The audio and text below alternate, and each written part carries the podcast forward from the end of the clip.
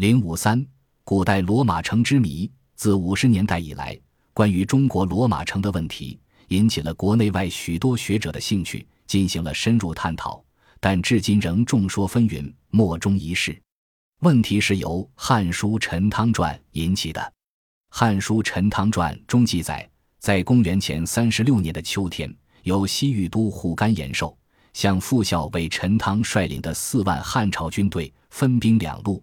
在康居与匈奴至之单于率领的军队短兵相接，书中写道：“望见单于城上立五彩幡帜，数百人披甲成城，又出百余骑往来城下，步兵百余人加门于林镇。”这这就是著名的巴格达陶罐。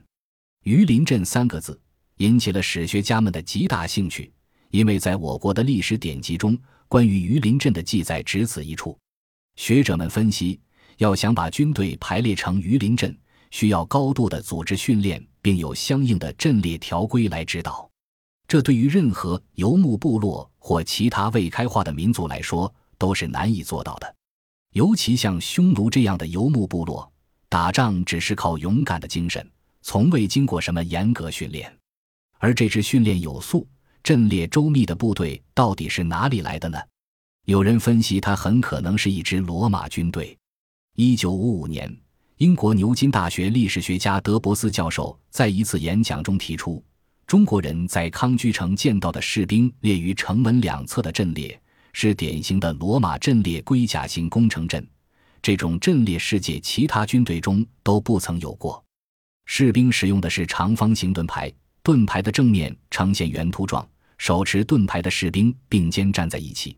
这种景象，若用一个典型的中国平面绘画者的眼光来看，跟榆林很相似。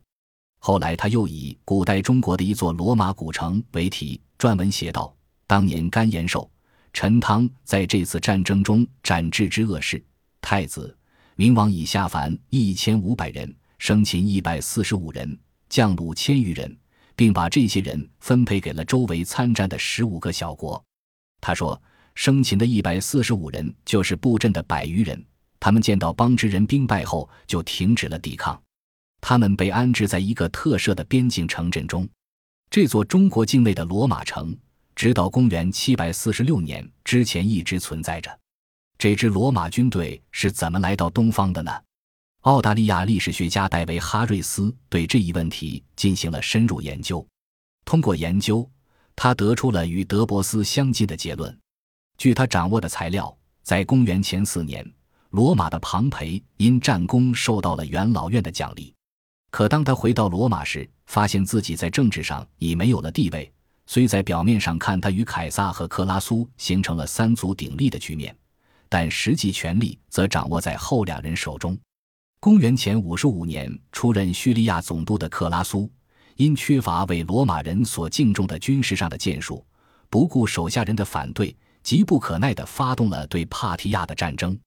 公元前五十四年，他率领四万多人的大军入侵帕提亚，双方在卡雷展开了激战。战斗开始后，罗马人就处于劣势。帕提亚人以优势兵力包围了罗马人，箭发如雨。罗马人为了抵御利剑的进攻，只好组成方阵，把盾牌立在周围。这是典型的罗马战术队形。即叠索盾龟甲型攻城阵，而帕提亚人却有办法破坏他们这种阵法。他们从盾牌的上方或下方射入利箭，造成了罗马人的大量伤亡。在这场战斗中，克拉苏死在了战场上，有一万多人丧生，L 万多人被俘，有近四分之一的人逃到叙利亚，剩下的一小部分由克拉苏的儿子率领，经过十多年的辗转迁移。最后成为北匈奴的附庸。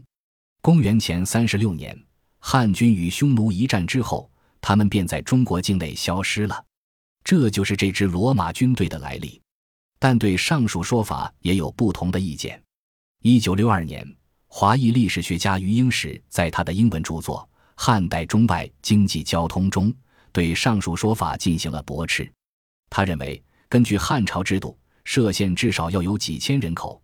只有一百四十五名罗马军人是不可能涉险的，而台湾秦汉史研究专家邢义田对上述两种意见不置可否，认为谁是谁非一时还很难确定。这是一九三七早在伊拉克出土的一个金光灿烂的小金人饰物，这说明远古的人类早已拥有了电镀知识和技术。戴维·哈瑞斯对此仍不死心，他于一九八九年底再次来华，寻找关于这一问题的材料。他与兰州西北民族学院历史系的关义全和在兰州大学任教的前苏联专家福维瓦谢尼金合作，在一份公元前九年的地图的帮助下，确认了罗马城位于兰州西北约三百千米的永昌镇附近，并准确地找到了这处废墟。但他找到的到底是不是罗马城，还有待于进一步研究。